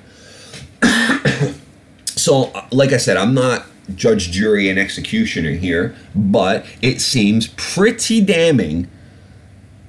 And it's the same with the Stormy Daniels thing. He didn't know Michael Cohen fucking paid this girl off. Well, it turns out that the same bank account that paid for um, the the 130 that paid off Stormy D was the same one that they were fucking uh, using to do these negotiations with the Russian lawyer with. What the fuck else do we need to know? Of course, we need to know more. Relax, Daryl. Relax. Don't jump to conclusions. Of course, we need to know more. And based on the way that Robert Mueller handles his business and evidenced by the way he brought down the indictments on the 12 Russians, um, he's going to be very thorough with this right? So that's why you're hearing now whispers of, you know, Trump calling for Jeff Sessions to shut down this investigation now as a opinion, right? Sarah Sanders said as an opinion. Well, unless this guy's a complete fucking moron, he will remember the fact that Jeff Sessions cannot stop this investigation because he's recused himself from being a part of the investigation because he was compromised too. Now, what's he going to do? Is he going to unrecuse himself? And then stop the investigation? Or are they going to get Rod Rosenstein to halt this investigation? What's going to go on here? Very, very interesting times, but it definitely stinks of a man more panicked than confident. Right? He lacks the courage of his convictions in terms of this. Right? He's easy to make quick, bold threats against people in a weaker position than him. But he, when he's told to shut the fuck up because it could put him in fucking prison, and I'm I'm guessing what his advisors are telling him is not far off. He backs off a little bit, which is what he's done now. And not only does he back off, but he tries to do a distraction piece, right? So what you'll notice is he went after LeBron James and Don Lemon, right? Because obviously LeBron James called him a bum, right? Which was a, a fairly benign insult. So he writes a tweet that says uh, LeBron uh, LeBron James was just interviewed by the dumbest man in media, Don Lemon. He made LeBron James look uh, intelligent, which is hard to do. I like Mike. I think that's actually, I don't have the tweet in front of me, but I think that's verbatim. Um, I mean, what a scumbag, right? This guy separating kids from their parents this guy's got a Muslim ban on on majority Muslim countries, right? A travel ban on um, Muslim majority countries. He has um, done everything from referring to a politician as Pocahontas when she claimed she was some uh, part Native American, uh, to calling the Mexicans rapists, to um, putting.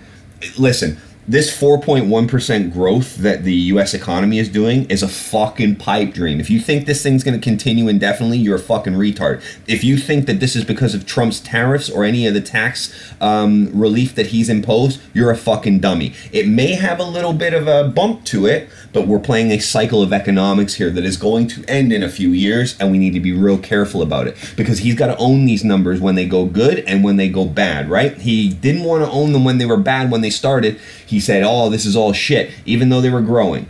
Even though they were growing, he says, not enough right? And now he's inherited the manifestation of the long term financials on that, which have actually lasted a little bit longer than they normally do in terms of financial cycles. But he's going to have to own the other thing as well. So he better fucking hope to Christ that he's either in prison or gets uh, kicked out or loses the next election before this collapse happens because we are going into a recession. I follow too much financial news not to understand from the um, from I would say some pretty fucking reliable sources that uh, that a, that a bubble is about to bust. We are going into another recession, and it's going to be worse potentially than the last one that we went into. And because we didn't fix the last one, we're not going to be able to fix this one either. Except we're not going to be able to bail people out because we don't have the money because we didn't recover enough. This 4.1 percent growth is quantitative easing.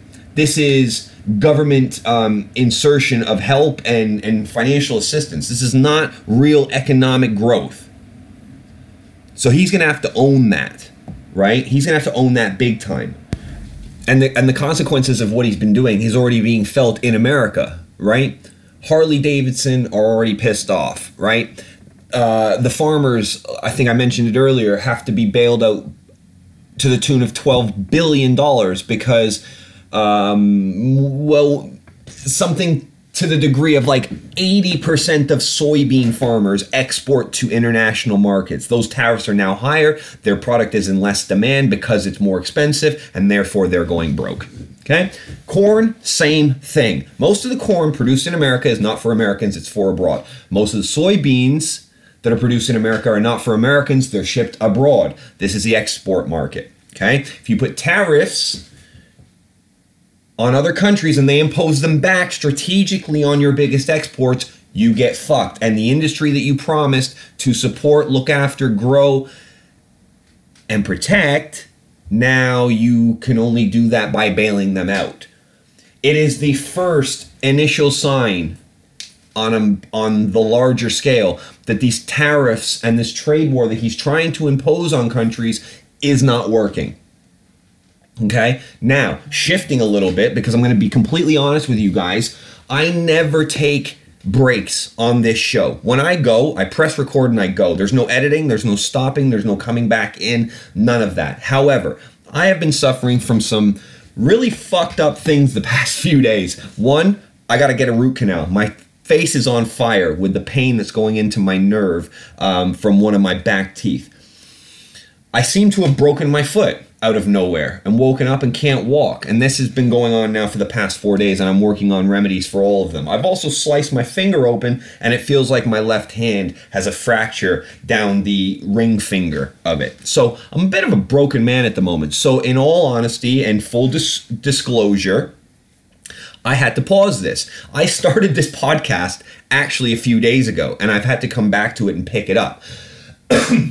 I was debating whether to tell you guys, but you know, fuck it. We're, we're, we're talking here. We're all friends, right? So hang with me, right? I had to take a break because I was all fucked up, right? And uh, and now I'm back, and I'm kind of glad that I did take a break because so much shit has transpired over the past couple of days that we can add to this, bring it current, and then distribute out, right? Because nothing on here is time sensitive, other than the fact that I might have recapped the UFC event uh, that happened uh, the weekend past, not last weekend, the weekend before. But I don't care I don't care because it's all going to be uh, out of date in a week anyway, so it doesn't matter. And that's why we keep pumping these motherfuckers out for you guys. So let's keep it going, right? So, what's happened since? Just because we're staying on that piece of shit train and speaking about perhaps the biggest piece of shit that we know of, let's talk about what else is going on. Because as a piece of shit, you generally surround yourself with other pieces of shit. And he has done just that. So, recent revelations are that um, obviously this woman that he had working for him, Omarosa, who was um, a contestant on the Celebrity Apprentice or The Apprentice or whatever the fuck. Um, you know her, black woman, horrible face, just terrible personality she's a complete two-faced cunt and it turns out that she was fired by General John Kelly. And this was done for a number of reasons according to them. We don't know probably never will actually doesn't matter um, but leads to what we're faced with now which is the fact that she was recording numerous conversations throughout the last period of her tenure there um, and they've started to be leaked. First one was of her firing, where General John Kelly is effectively saying, you know, you want to go down this, you, you want to do this the easy way, basically, because we can make shit difficult for you. And I'm paraphrasing, folks, okay? Um, the second one that was released was her calling Donald Trump and saying, hey, do you know I was fired? And him saying, oh my God, I didn't know uh, Omarosa, I didn't know. Uh, they run such a big organization and such a big operation, and I had no idea. That's terrible. You know, I love you, right? Like all of this shit. And then he sends a tweet out saying, Wacky Omarosa, she was fired three times, couldn't hack it, begged me for a job, crying in my crying into her hands. So I felt bad on her. She's terrible, she's junk, see you later, right? So we've got this tape, and these tapes that she's got, they present a massive problem for a couple of reasons. One, that's got to be a national security risk um, in terms of how the operational side of vetting people that go into these sensitive areas um, is carried out. The fact that they can't tell that someone has a live recording device on them during their time in the situation room but also the type of people he's surrounding himself with being wholly unreliable, but also taking account all of that in terms of how shady of a piece of shit she is, how useless a piece of shit this administration is. we haven't even talked about what's on the tapes yet because Michael Cohen is taping this guy. His fucking highest ranking African American staffer is taping this guy. Like, you think the Russians don't have a tape on this motherfucker? Including probably video? You're crazy. You're crazy. So, I'm torn, right? Because on the one hand, I'm like, well, Omarosa, she's on borderline criminal behavior here, right? That's espionage to an extent, right? That's spying on somebody for the purpose of bringing them down. And that's what spies do, right? She says, it was to protect myself. Get fucked. It was to write a book and get TV appearances. You fucking media slag. That's it, right? So, on the one hand, I'm like, well, she's a massive piece of shit that shouldn't have been doing this. And if there's charges that can be levied against her, they should be. But at the same time, I'm like, well, we definitely need to hear what's on the tapes because apparently he says the N word and apparently he's pretty blatantly racist and horrible to people and, you know, blah, blah, blah, blah, blah, all this other shit. So I want to hear the media. I want to hear the media that she's got out, but I'm also like, I'm also kind of like, well, she's a piece of shit. We shouldn't be propping her up as anything other than a scumbag because she is a scumbag. And then I'm kind of like, well, why should I care? Why, why should I care that she recorded this guy saying, you know, some shady shit or some other guys in the administration saying some shady shit? Why should I care? They fucking hired her, they brought her in, so you reap what you sow. Right? And it all really boils down to a level of incompetence across the administration that I don't think we've seen before. And also shows a level of disconnect and how uninterested Donald Trump is in terms of the um, in terms of like the day to day and what's actually going on in the White House. He seems oblivious to a lot of it. And I don't know if that's just like more protectionist or what, but it doesn't look good. And I'm really interested to kind of see what comes out of this now, like what other tapes there are, what else is said. You know, we're not done. You know, Giuliani goes on all of these like media outlets saying, "Oh, September 1st and we're done with this. This needs to be wrapped up." And da da da da da. And you know, if you watch Fox News for 5 minutes, they're like, "Well, you know, what does Mueller what what doesn't Mueller have that he, you know, that he needs to ask the president about?" Well, in my opinion, why doesn't the president just fucking go down there and talk to him? Worried about being set up in a perjury charge. Nah, not gonna happen, guys. Not gonna happen. I'm not a fucking lawyer. I, I haven't passed the bar exam, but what Jay Z said, I ain't passed the bar, but I know a little something. Fucking, it's not gonna work like that. They're not after him for some meaningless fucking. Oh, he said, she said bullshit. That's not what this is about. They're going after some shit here. So it's just uh it's just kind of funny to me that they're that they're delaying all of this stuff. And they seem to be you know they're blaming it on Robert Mueller taking ages but yet they're they're vehemently negotiating the terms of what a sit down would look like. So it just it just stinks to me. I don't like it. Um but however this goes it's just you know let's just get it wrapped up. Um so I'm a bit torn on that. But at the end of the day, we'll see what happens. Um, kind of switching a little bit now. I just want to. I just want to draw some attention to something that happened in London this morning. It looks like we've got. Um, it looks like this morning a crazy person drove into a group of cyclists near Westminster Bridge um, which is you know around the year anniversary when the uh, Westminster Bridge attack happened. Um, this guy ran into a bunch of cyclists and then uh, tried to drive into the House of Commons uh, or the House of Parliament and crashed his car. He's subsequently been arrested. Few people are injured. Uh, no fatalities, thank goodness, but they are treating it as a terror attack, whether it's a terror attack of the kind that we are you know becoming more and more familiar with by groups that we are more and more familiar with, or if this is just a single kind of lone crazy person, we will we will find out. They have a uh, press conference on now. Um, which I'm not listening to and don't have the subtitles on, so I can't inform you of what's being said. Um, however, uh, he the guy has been arrested on terrorism charges, which you know you can you can imagine.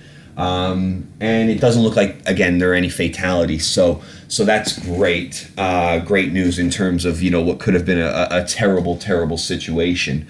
Um, I think that's it, guys. We're we're an hour forty four, hour forty five in, and like I said, I've pieced this together because of some health issues that have kind of afflicted me and kept me off the mic for a few days. But I'm feeling well enough now where I could jump back on, and I just want to finish this, get this out uh, this evening, so um, so we can keep these streams going. Because uh, if I remember correctly, I think this is episode 49 um, of the show. I'm just gonna have a quick look, and we will and we will confirm all of that. Um, what are we on? Yeah, this is episode 49. Um, and we covered a lot of good shit. Now, the the last couple things I want to touch on. One I touched on, uh, I think, in the last episode, which we were talking about, um, you know, how it's not anti-Semitic to uh, criticize Israel. Um, and Benjamin Netanyahu, the fucking PM of Israel, has come out and started having a go at Jeremy Corbyn, telling him, making up lies about him uh, to do with like, you know, his support of, of the Palestinians or his uh, anti Semitic rhetoric against Jews in England. You know, it's, which is, Jeremy Corbyn basically came out and said, uh, that's a flat out fucking lie. And actually what we need to be concerned with is the you know hundreds of palestinians that have been murdered this year by israeli forces which i thought was like a fucking hard strong clapback which this piece of shit netanyahu needs at every opportunity because this guy's a fucking terrorist. He's a terrorist He's occupying another country's land and has been for God knows how many decades now, since 19 fucking 48, and it's just gotten worse. The encroachment that these settlements that they develop the way that they they um, they ration livelihood and resources to the Palestinian people, the way that they go in there and fucking blockade them or tear down and bomb their fucking houses and and ruin their medical facilities or you know beat their children up with absolutely zero fucking recourse other than the sticks and stones and um, kites on fire that the Palestinians can muster up to defend themselves with. So Benjamin Netanyahu, like I've said before, can fucking go jump off of a fucking cliff. Okay, um, anybody that supports him, fuck you. I got no time for you. No time for you. You want to have a debate about it? Let's have a fucking debate about it. Okay, I would love to have a debate with anybody about this. And I'm not an expert on geopolitical foreign policy and relationships or anything like that, but I know where I fucking stand on this issue. And if you think that Israel is not in the wrong, I'm happy to have a fucking debate with you about that any day of the week. So have, have at it. Have at it. I got to get it off my chest because we sit around and we let these fucking douchebags who, by the way, if you saw one of these pieces of shit in the street and they didn't have their security detail around them, they're nothing.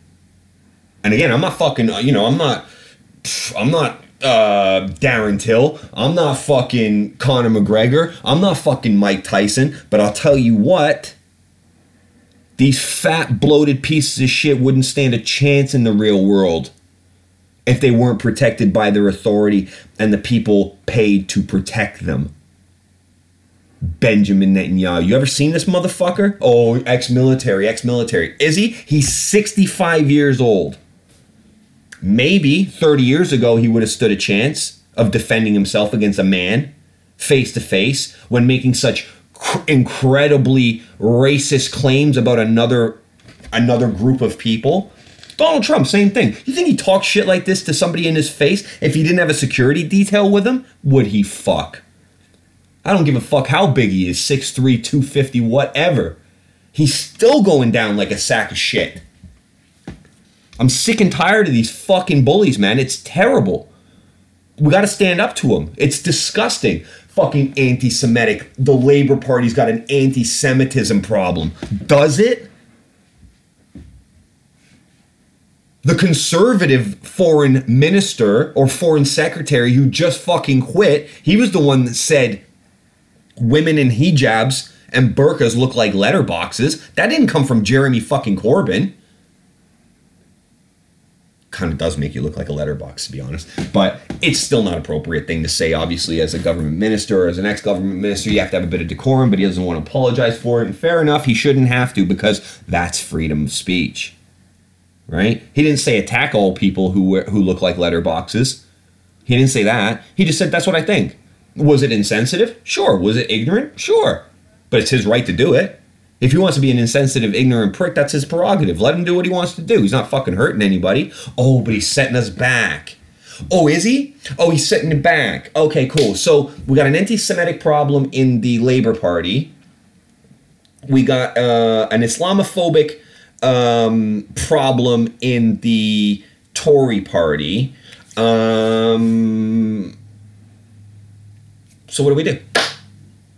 What do we do? We let foreign officials dictate how we run our domestic policy. Mm, I'm not up for that, especially not coming from people like these dickheads. I'm not up for that at all. So, you know, not that I want him to choke on a chicken bone, but if Netanyahu happened to get something lodged in his throat and nobody helped him, that, you know, wouldn't be a disservice to the world. Let's just put it that way.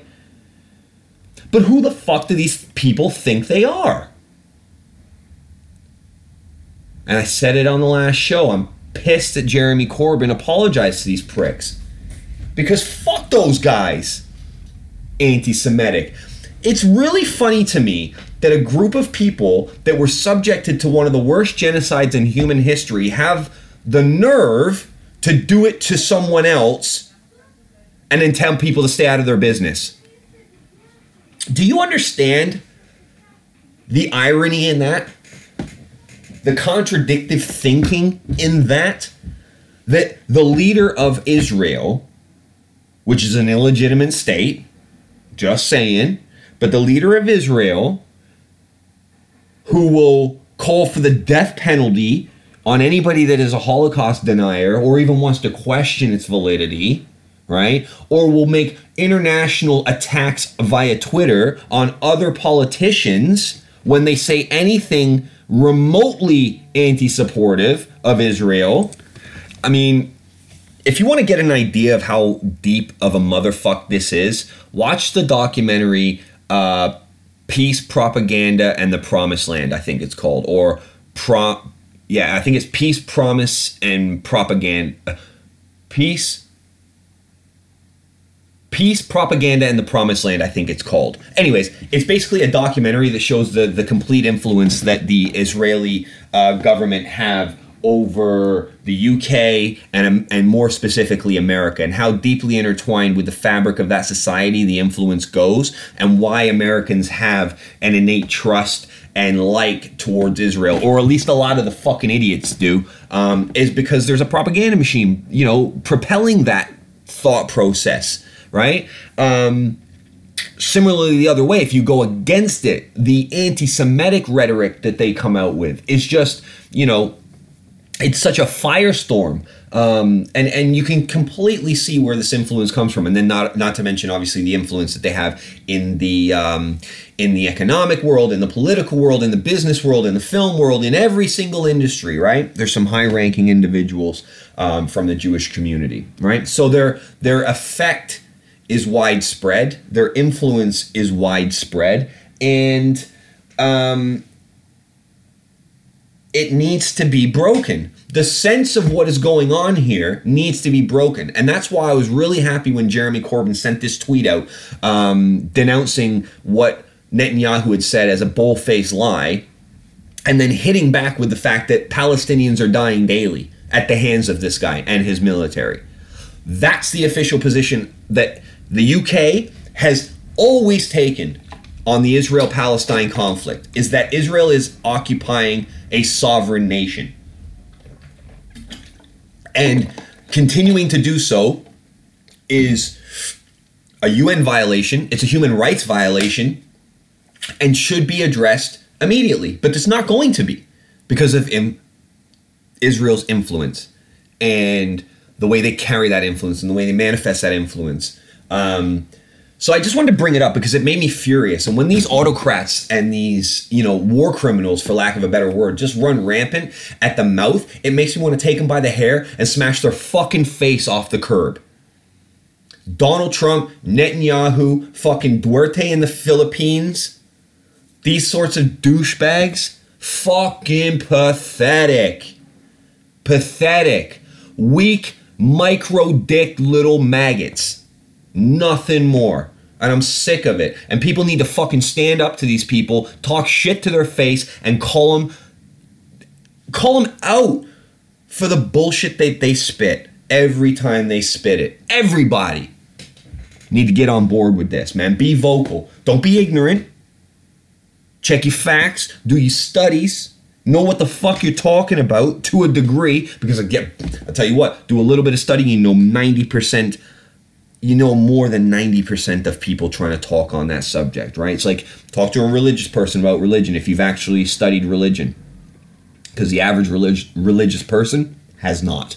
And you can dance circles around them in terms of the scripture, in terms of the meaning of the scripture, decoding the scripture, the history of religion, the way it's been plagiarized, etc., etc., the fallacies and the fallibility of religion, the archaic nature of religion. You know what I'm saying? You dance circles around them. I did it with a Jehovah's Witness that was peddling fucking uh, pamphlets outside of a train station one day right? You dance circles around them. So you need to study a little bit so you know what you're talking about. And you need to study both sides, which is what we mentioned earlier in the show. You need to be able to talk. I need to be able to I need to be able to argue your point, which is opposite of mine, just as strongly as I can argue my own. Then we're ready to have a debate. Then you're ready to take on a conversation. Then you're ready to have an argument. Then you're ready to put your point across because you'll have one. Because you have perspective. And speaking of perspective, a little bit of perspective could have been taken by companies like Monsanto, uh, Bayer, um, before they put these products out into the market. And if you don't know what I'm talking about, I'm talking about a um, a groundskeeper in the states who has uh, maybe like a month, uh, maybe a month to live, couple months, uh, if you haven't heard about this gentleman, um, he's just been awarded a settlement of two hundred and ninety million dollars because he was a groundskeeper at a school, and for I don't know ten years, maybe more, he was spraying Roundup, which is a weed killer, on the plants at this school. But because of the nature of his job, a lot of that blew back on him his hands, his face, his feet, his wherever, right? It doesn't matter. But he was exposed to a high level of this and he started developing blisters and cancers and, and things like that. Now he has cancer terminal. Um, and he's been awarded this. And my concern is that it's not gonna do anything. You know, and this is one of the reasons why I grow my own produce I try to be as self sustaining as possible, try to stay away from things in plastic wrappers, things that have more ingredients on them than, uh, than you know, than you can even count, none of which you can pronounce um, unless you're a chemist. Um, you know, it's why I try to stay away from these things. You know, um, it's a really, really sad story and very, very little very little compensation comes from the money that he's being awarded in the settlement because he's not going to be around to spend it. I mean, the you know if he's got a family, which I don't know a lot about the man, um, you know, he uh, he could pass it on to them, but nevertheless, he's he was just doing his job, and he was poisoned by a corporation who doesn't give a fuck. Now we're seeing Bayer stock drop 10% in the wake of this. Not enough. People in the market need to stop buying their fucking aspirin and stop buying their products. And I'm going to post a list of their products on our uh, Facebook page so you guys are aware. So check that out because we have to talk with our wallets. We have to talk with our money, and we can't let these companies just go on operating willy nilly. And they're so intertwined in our society, it's super hard. But you can do it. You can do it. I don't buy any products from fucking Unilever. I don't buy any products from Bayer. I don't buy any products from Monsanto. And after this list confirmed it for the most part, there are a couple on there that you know up until you know not too too um, too long ago I have used. Not not anymore. They are blacklisted to me, and we can make these changes to hold people accountable because you cannot you cannot count on things like government uh, regulation and fines and things like that, right? Like people were before people were saying, "Oh my God." Facebook has been fined half a million dollars for like data breach or something like that. It's like, oh, did they? Okay, cool. So if that was handed to them at eight o'clock in the morning, by nine o'clock, they've made triple that off one section of Facebook. You can't find these companies unless you find them like they did to uh, Gawker in the Hulk Hogan thing, and you just absolutely wipe them out, bankrupt them. That's the only that's the only compensation. That's the only penalties that can be imposed that make any difference. Finding a company like uh, Bayer Pharmaceuticals or Monsanto a billion dollars does nothing. Absolutely nothing. What you need to do is you need to find them $60 billion or $200 billion or find out how much they're worth and find them that and put them out of business because we don't fucking need them. We don't need them. And if anybody, company, whatever, knows that they're poisoning people and actively denies it or makes excuses for the behavior, we do not need. The only way we're going to get rid of them is by talking with our wallets. And that brings us to the part of the show sponsored by McDonald's serving billions and killing millions for 50 to 60 years. Do you fancy feeling like shit all the time, feeling fat, looking terrible, looking sweaty, and not being able to breathe when you walk upstairs? McDonald's. There's one close to you. There has to be. They're in every fucking city in the world, and they're guaranteed to make you feel like shit. So get yourself on over to McDonald's right now. Grab yourself a Big Mac or a Happy Meal. Maybe supersize that and put a big fucking milkshake on it. You'll be fat, sweaty, disgusting, and riddled with cancer in no time. McDonald's, serving billions for 60 years. So that's it, guys. I think we're gonna wrap at that point. Um, I gotta I gotta go. I gotta do some other shit. But um, I'm sorry that we had such a delay in bringing you this episode. Um, I promise we're gonna be more regular. I know I've been saying it week on week. It's just things have been a bit crazy, and I didn't expect or anticipate to have a busted foot, a root canal, a slashed hand, and a broken other hand um, all at the same fucking time. So I've been eating soup um, because it's the only thing I can manage um, and I'm starting to waste away. So it's uh, it's time to get on the mend. I have an operation um, due on Monday, which is just an in and out. Um, so I should be good to go. Um, I'm going to try to bring you guys a show next week, probably midweek, Tuesday, Wednesday, something like that and that will be episode 50. So I want to make it a good one because that's a bit of a milestone. Halfway to the century mark is amazing. I didn't think we'd ever get there. Um, but I just, again, wanted to end the show by saying thank you so much because our last show was one of our best listened to. Um, the stats are growing. I see you guys joining on Facebook. I love it. Get involved. Let us know what you think. Um, it's just uh, yeah it's really positive guys and I, and I just want to do my part to uh, to keep up my end of the bargain which is just to bring you consistent quality content. Um, and I hope that's what you're uh, I hope that's what you're getting and I hope that's what you know you're getting and think you're getting and feel like you're getting um, and I hope you keep tuning in. So uh, check us out on iTunes, check us out on TuneIn, check us out on SoundCloud, and I'd say check us out on Stitcher, but I've been checking the stats on that, and it doesn't seem like anybody fucking uses that for podcasts. So it's there if you want it, but um, no uh, no obligations. iTunes and SoundClouds is the main one for us. Tune in probably third, um, and then obviously we've got our Facebook and our Twitter pages where you can stay up to date, check out some of the stuff we've been talking about, and uh, and obviously get links to uh, to the shows as they come out. So um, so that's it. We're gonna park it, guys. Episode forty nine. Um, thank you again for listening. Stay tuned for the next episode coming out next week. If I don't speak to you, which I probably won't before, have a lovely weekend. Have a great time. And uh, my name's Daryl. I'm your host as always. You know what it is. We're just talking here, man. We're all friends. Um, but uh, but today's been a good one. We're over two hours, and uh, we're gonna put a pin in it. So thank you again. Appreciate the support. Um, until next time, guys. All the best.